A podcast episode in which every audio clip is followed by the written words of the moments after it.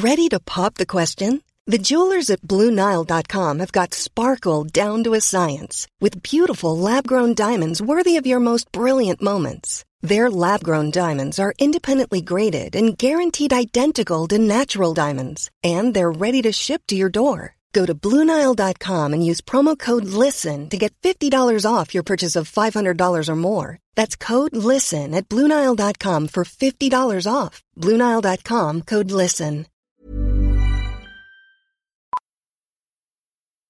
Amazon Business honors Jill Lau, Chief Procurement Officer of Global Network Bank. Last week, Jill saved big and used Amazon Business to help her team buy 327 headsets. Now Bob can keep his conversations to himself.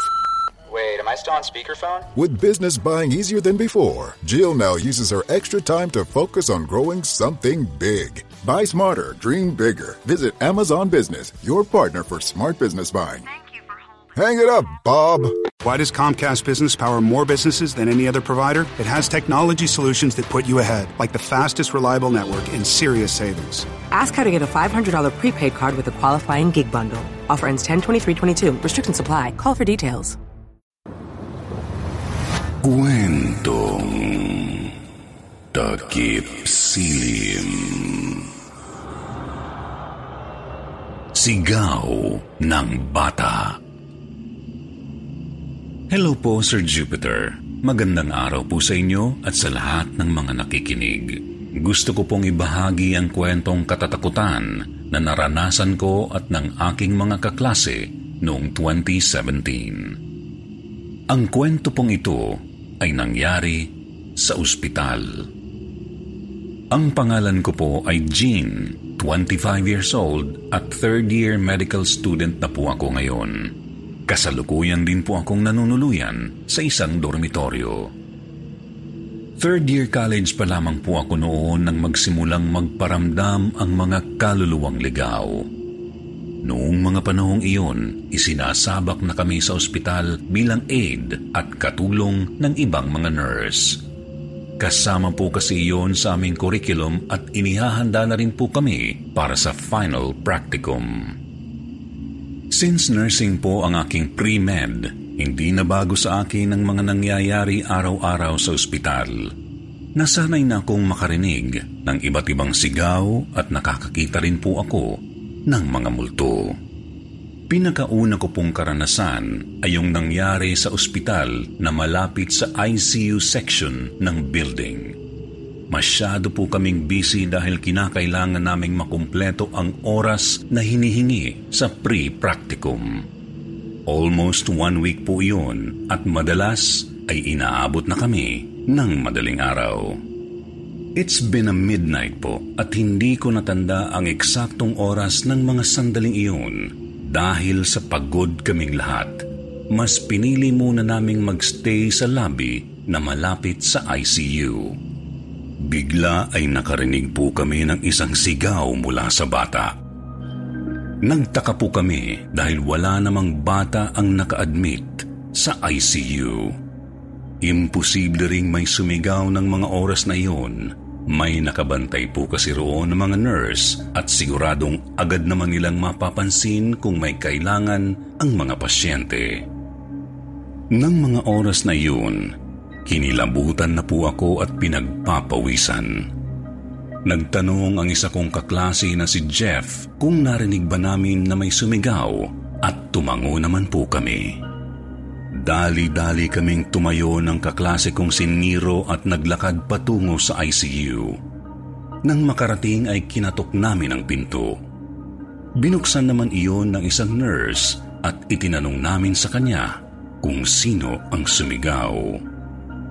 Napahawak ng mahigpit si Nero sa aking braso nung sabihin ng nurse na wala naman daw sumigaw dahil tulog ang mga pasyente. Nang sumunod pa ang apat kong kaklase ay nagkatinginan na lamang kami.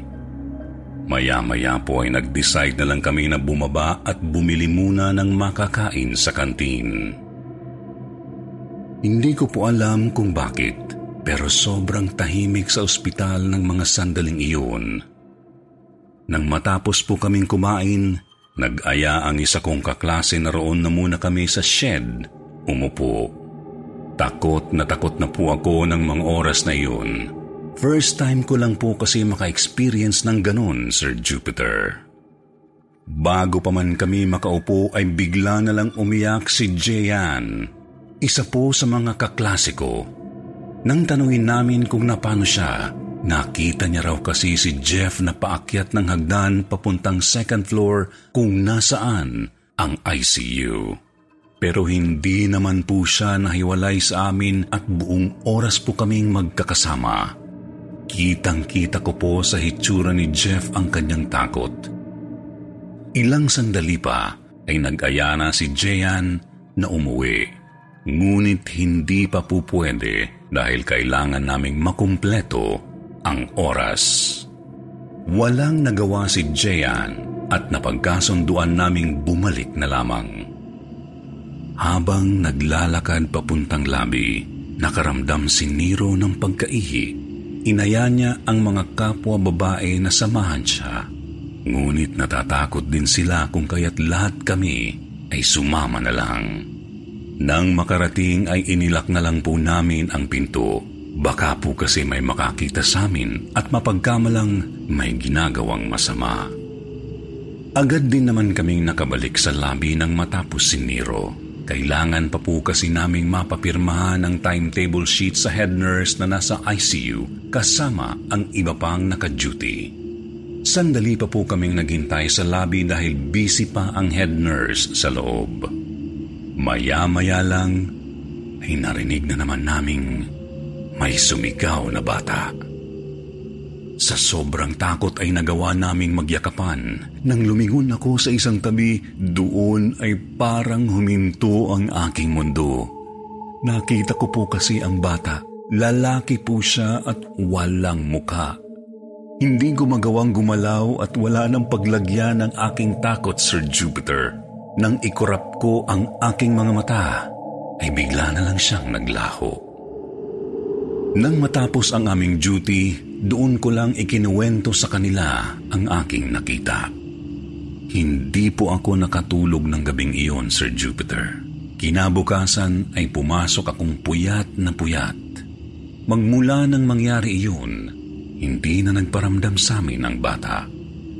Hanggang ngayon ay palaisipan pa rin sa amin kung paanong nakita ni Jeyan si Jeff na paakyat sa hagdan. Gayong kasama naman namin siya. Hindi ko na po papangalanan ang ospital dahil hindi na rin naman po ako nagpa-praktikum doon. Ngayon pong third year medical student na ako, naaalala ko pa rin ang karanasang iyon tuwing nagagawi ako sa ICU. Sana po ay mapili nyo itong kwento ko nang mapakinggan din po ng mga kaklase ko noon. Shout out po sa Batch 2017 BSN, Iyaking Doktor. Mga di maipaliwanag na tunog. Hello po, Sir Jupiter. Ako po si Shanella, but you can call me Shan. Classmate po ako ni Jean at third year medical student na rin po ako. Avid listeners po kami ng mga stories nyo sa YouTube and Spotify. Gusto ko pong ibahagi ang aking karanasan sa med school. Naikwento na po sa akin ni Jean yung story niya noon pang first year pa kami. And just recently found out your channel and ever since, naging fan nyo na po kami. I still remember po we were first year at that time. And as a med student, we are required to do the Surgical 203 Clinical Anatomy. Ibig sabihin ay magdadisect kami ng katawan ng patay. Since yung med school po namin ay katabi lang ng ospital, kami na ang lumilipat ng room during classes. Nangyari po ito sa fourth floor ng ospital. It was like a morgue and that was afternoon like 2:30 or around 3 p.m. na. It was a 4 hours lecture and of course po nasa harapan namin yung cadaver. Since 4 hours po yun, naisipan po muna namin na manatili sa loob. May meeting pa po kasi kami noon together with my classmates. Hassle pa po kasi kung bababa pa kami papuntang room just to have a meeting. Pwede naman pong doon na. So the cadaver was removed and slipped inside the mortuary freezer. I remember it was almost half an hour meeting. Di naman nakakatakot yung room dahil maraming ilaw. Maliwanag po yung room, though malamig and no one is expecting na may magmumulto ng ganong oras. It's mostly, di po ba dapat gabi sila nagmumulto? So the meeting ended po at saktong pag-upo ng acting president namin. May kumalabog sa mga freezers. Napasigaw po kami sa sobrang gulat. Parang pong may nagpukpok sa metal, Sir Jupiter. Lahat po kami ay napatingin doon. And I remember Jean looking at the door na parabang gusto na niyang lumabas.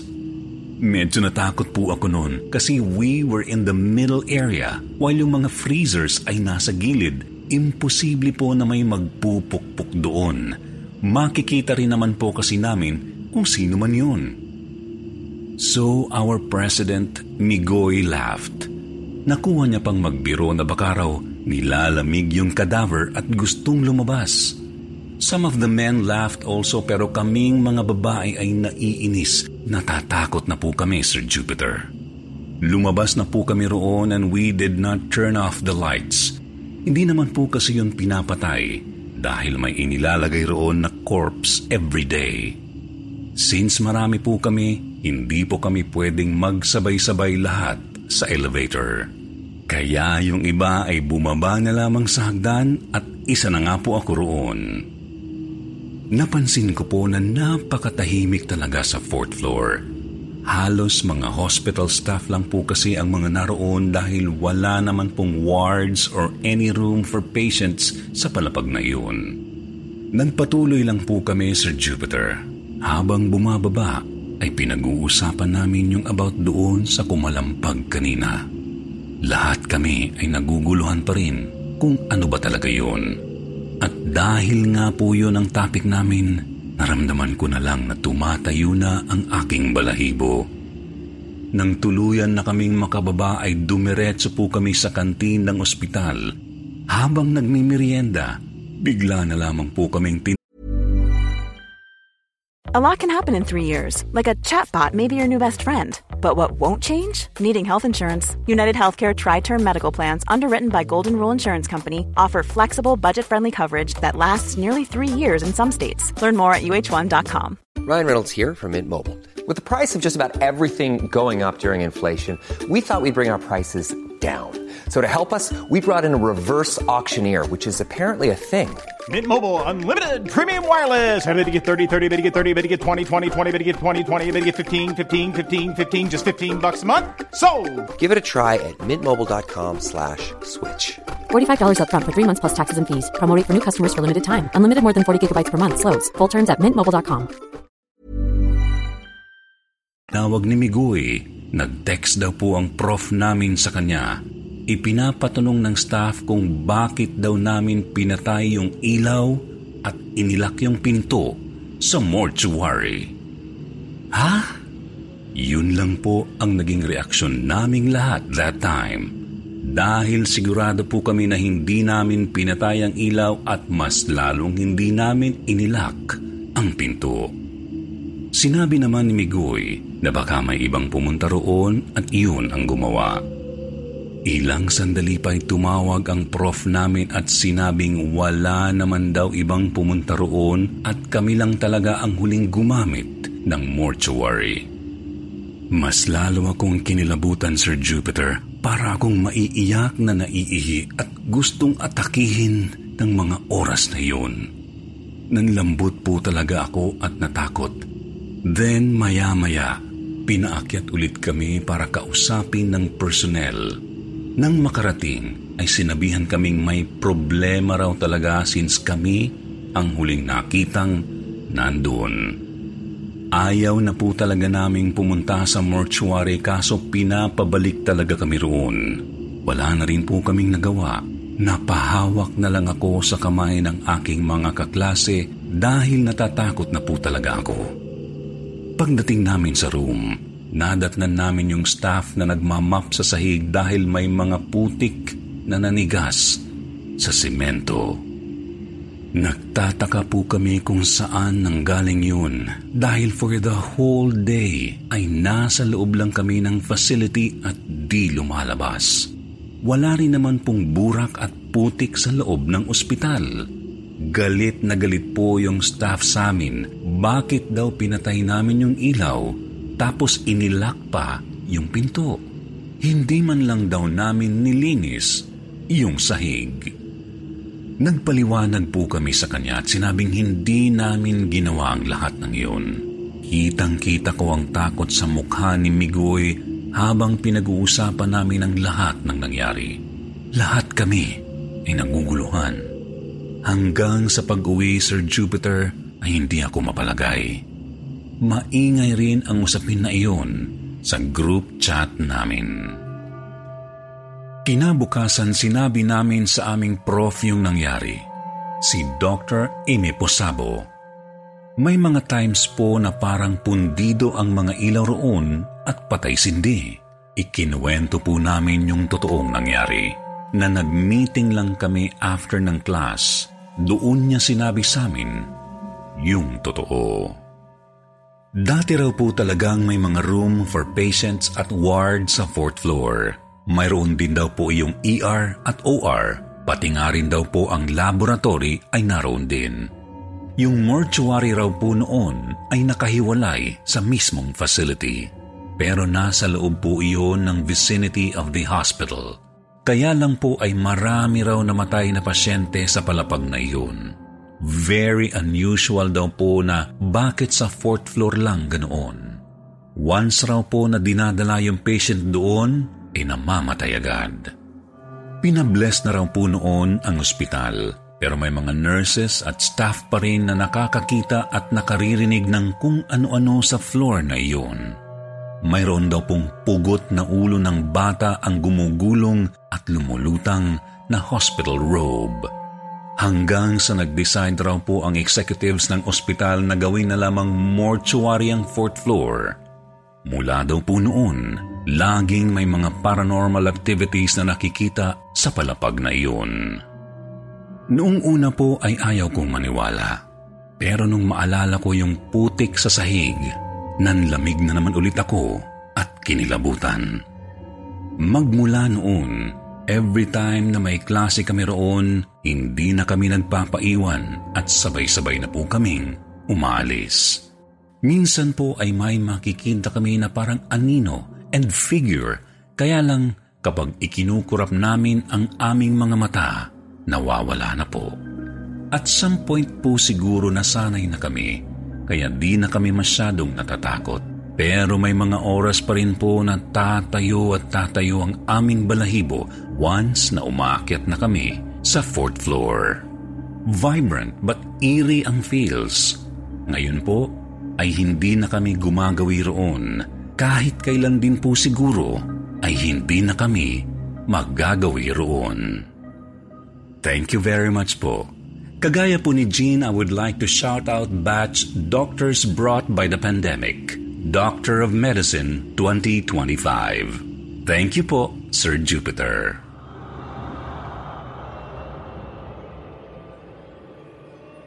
Ang babae sa ospital.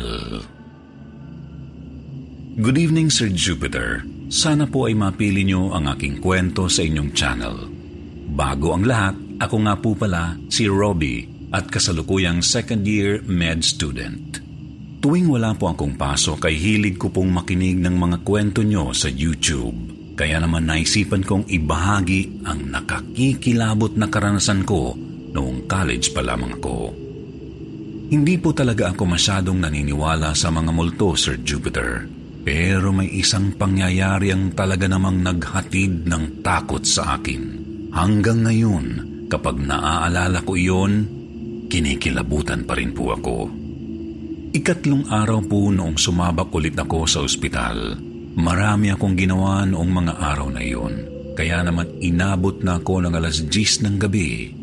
May mga kasama po ako noon na kaklase. Pero hindi ko po sila gaanong kinakausap. Hindi ko rin naman po sila gaanong kaklose. Iba po kasi ang schedule ng mga kaibigan ko, Sir Jupiter. Kasalukuyan po akong nagpapahinga sa lobby at mag-isa lamang po ako noong mga oras na iyon. Hinihintay ko pa rin po kasi ang head nurse para papirmahan ang aking timetable sheet. Maya-maya pa ay dumating na rin ang iba kong kaklase. Inaya nila akong kumain sa kantin pero hindi po ako sumama. Kaya naiwan ulit akong mag-isa sa lobby. Sa sobrang inip ko po sa kahihintay sa head nurse, nakaramdam ako ng pagkaihi. Kaya naman tumayo na ako at naglakad papunta sa CR. Medyo malayo-layo po sa lobby ang banyo. Habang naglalakad ako sa hallway, napansin ko po na parang wala akong nakakasalubong ng mga nurse. Medyo madilim rin po dahil patay sindi ang ilaw. Bigla ay may nakita akong babae. Nakatalikod siya at naglalakad. Mahabang buhok at nakasuot ng patient gown. Hindi ko po alam kung bakit pero nakaramdam po ako ng takot. Nanginginig na rin ang aking tuhod habang pinagmamasdan siya. Nang marating ko ang banyo, ay kaagad din naman po akong pumasok sa loob. Nang matapos umihi ay saglit muna akong naghilamos ng mukha. Ikinagulat ko nang biglang may kumatok sa pinto, sunod-sunod at parabang nagmamadali. Sandali lang. Hindi man lang siya huminto. Kaya naman nang matapos ako, mabilis kong binuksan ang pinto.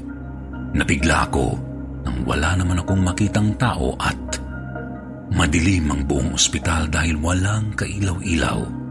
Muli na naman akong nakaramdam ng takot. Paglingon ko sa bandang kaliwa, nakita ko ang babae. May sugat sa kanyang pisngi at namamaga ang mga mata.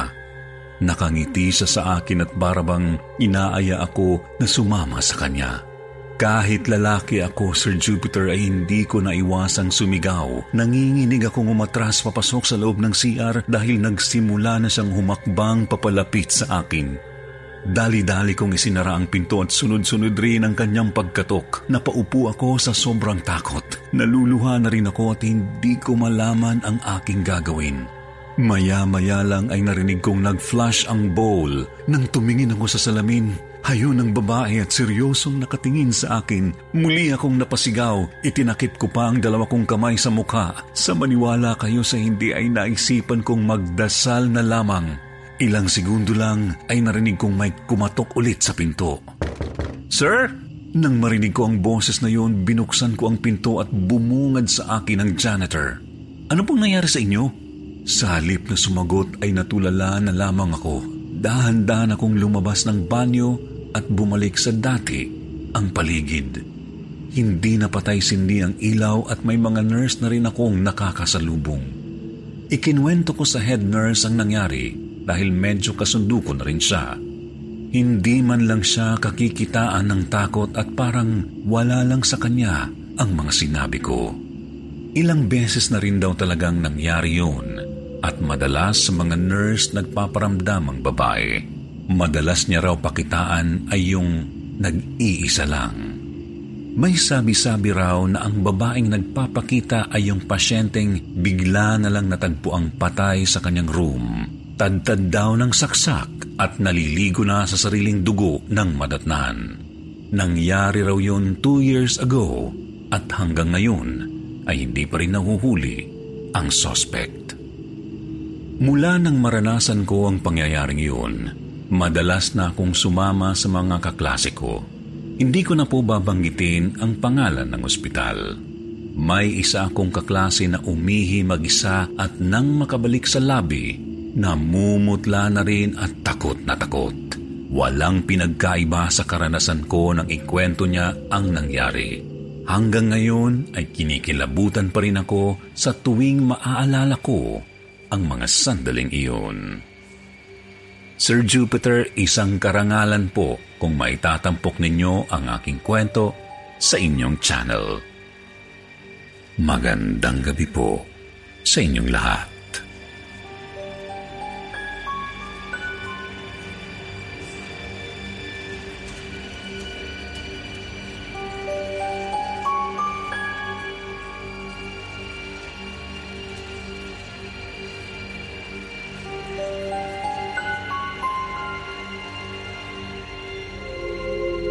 Why does Comcast Business power more businesses than any other provider? It has technology solutions that put you ahead, like the fastest reliable network and serious savings. Ask how to get a $500 prepaid card with a qualifying gig bundle. Offer ends 10/23/22. Restrictions apply. Call for details.